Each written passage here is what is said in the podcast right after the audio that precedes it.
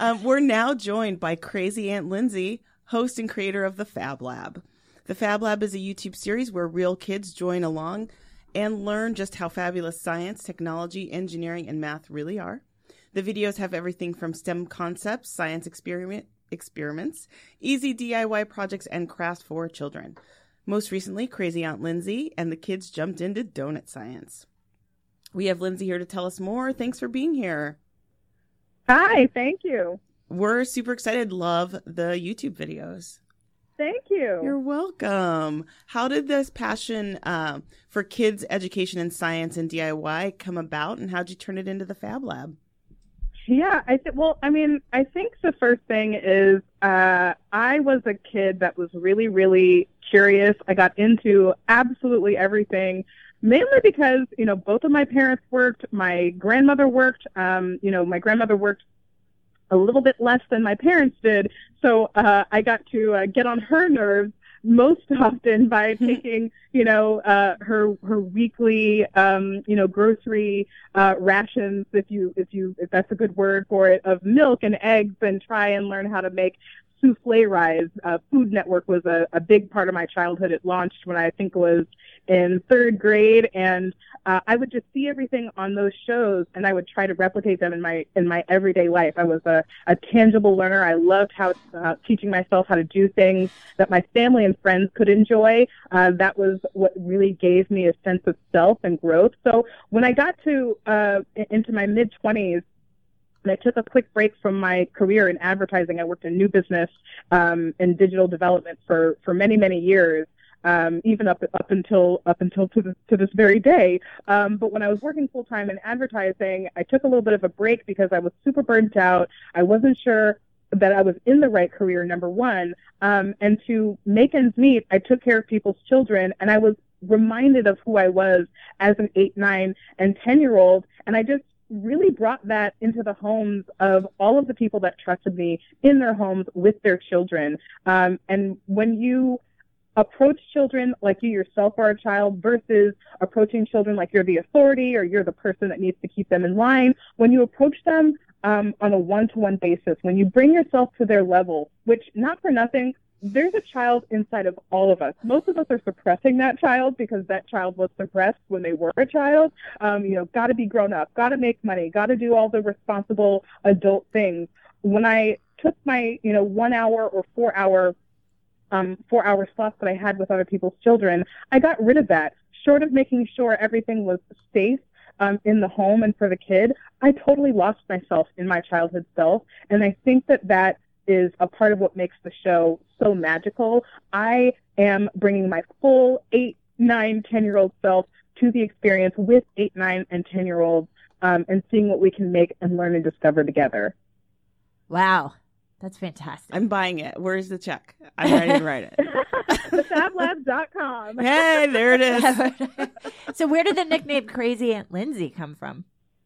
Yeah, well, you know, the truth is, um, my father is uh, my father was about 25 years older than my mom. So by the time uh, I was born, I had nieces and nephews. My um, my oldest nephew uh, is only about I think 18 months younger than I am.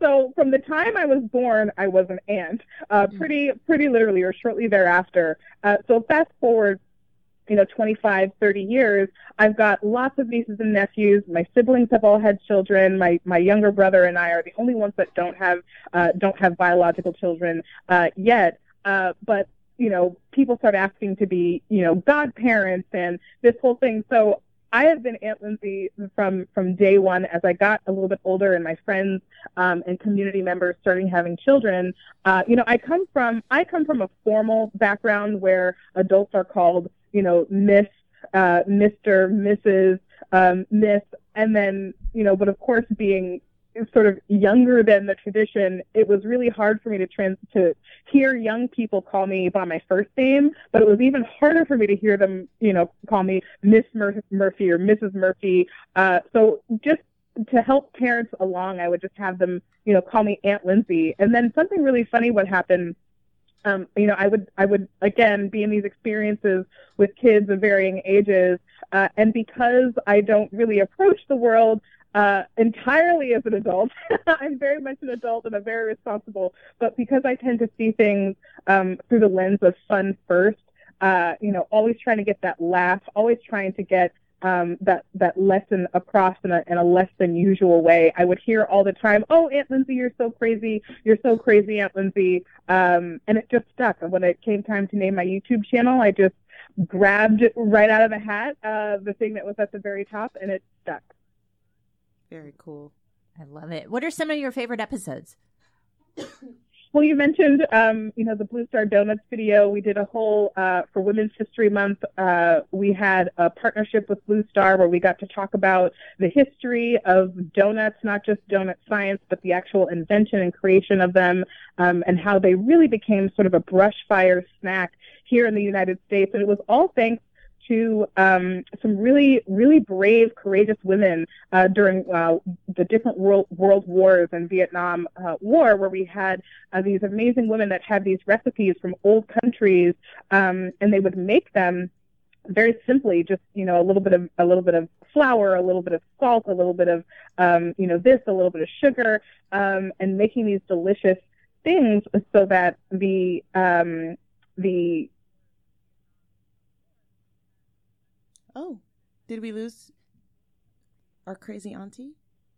I think we did, but I want to hear more. While we wait, how was your science and math when you were younger? I loved science and math.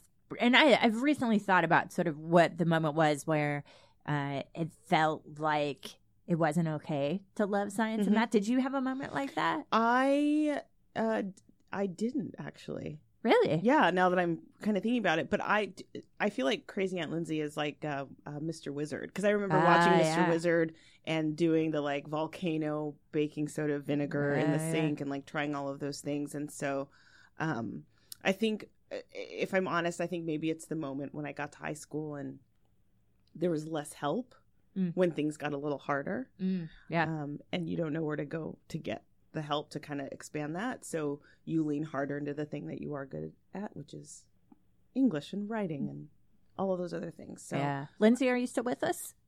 I sure am. Yeah, I yeah. heard I- I heard we lost each other.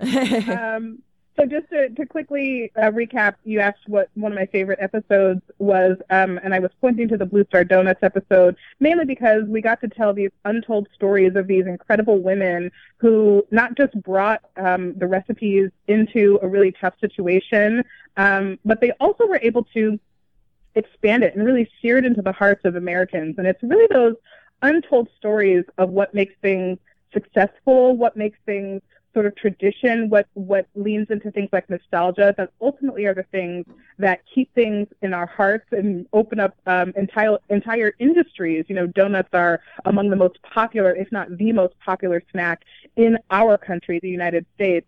Um, and you know, being able to discover and retell the stories of these incredible women who braved some of the harshest conditions um, to bring hospitality and a sense of um, of home to the front lines of war as as a part of the story that not just explains some science behind you know behind baking behind um, the reactions that sugar has with yeast and all these really interesting scientific concepts that we get to talk about but the actual stories that make those things possible Mm. that's so wonderful. And how, as we when we we briefly uh, were away from you, we talked about our own um, times we loved science and times we stepped away. So if if adults Mhm. wanted to reengage, um, what's your advice for us to sort of get back into play of science?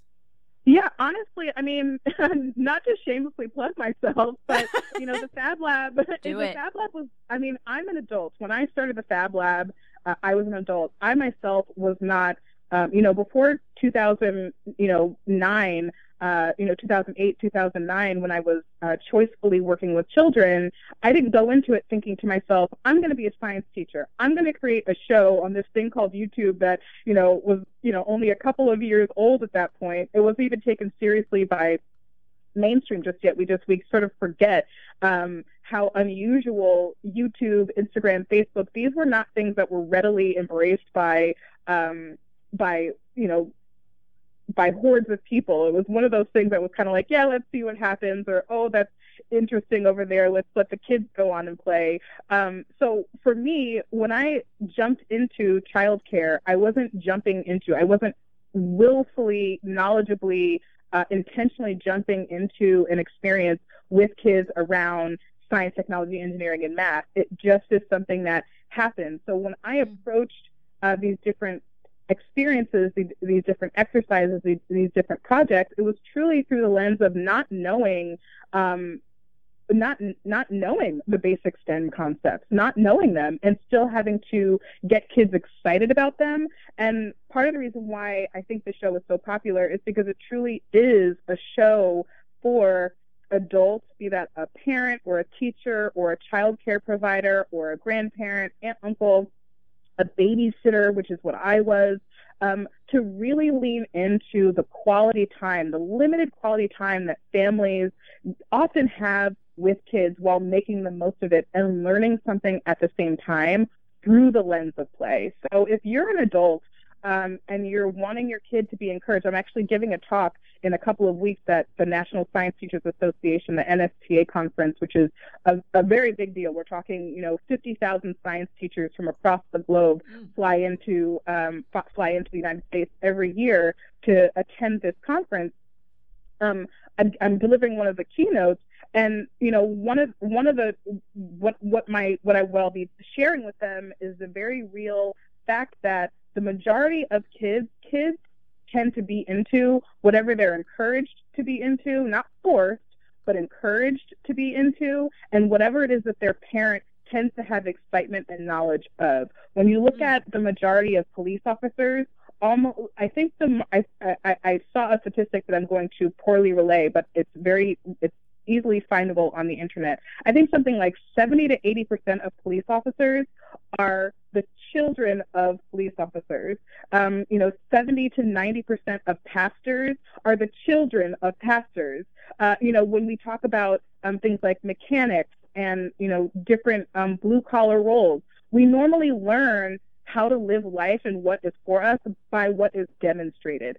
So if we don't have enough adults that are confident and, and exhilarated by the learning process around STEM, then we cannot expect children who later grow into teenagers and then go from teenagers into young adults to not just be excited by them, but stay excited by them. And so the show really is built built from a, an adult who didn't have a strong relationship with STEM concepts. You know, now I get to go to places like Harvard and Google, um, and you know, places like NSTA and give talks about you know being a science communicator. But I didn't start out as a science communicator. I put one foot in front of the other. Um, again, putting myself in a child's mindset. What is interesting about this? What's fun about this? What's the thing that I really want to stick with me? And what's the thing I want to pass on to kids about this particular fact or this particular um, exercise?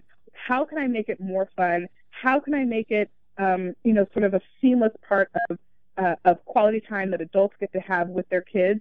Um, because ultimately, if you're having fun doing something, it's not going to feel like work. So it's really about making things more fun, not feel like work, and uh, and a natural fit for the quality time that adults are going to spend with their kids anyway. Um, I don't know. To me, that's that's that's one of the ways. One of the ways you can do it is by checking out the Fab Lab, watching the show, attempting any of the projects because they're all super fun and every single project is made specifically to have multiple lives within your life. There's no, I think um, as I was coming back, I heard you guys talking about the um, the uh, volcano uh, baking soda and vinegar mm-hmm. volcano project, yeah. uh, which is such a fun project, but at the same time, it's pretty wasteful, right? You do it one time or you do it a couple of times, you show your friends, and then you throw out the giant paper mache volcano that took, you know, days and days to make. That's not what the Fab Lab does.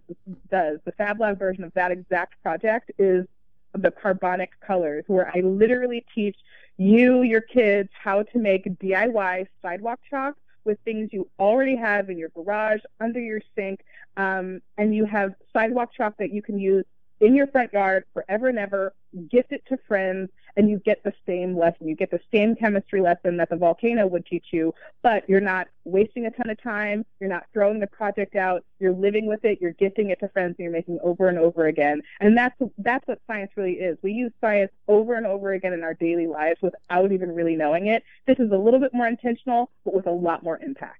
Mm. Lindsay, thank you so much for joining us this morning and sharing your passion for your work and for STEM. Oh, it's my joy. Thank you for having me. Again, thanks so much to Crazy Aunt Lindsay, host of the Fab Lab. She joined us to talk all things fun and learning in the world of STEM. You can find her on YouTube or the Fab Lab.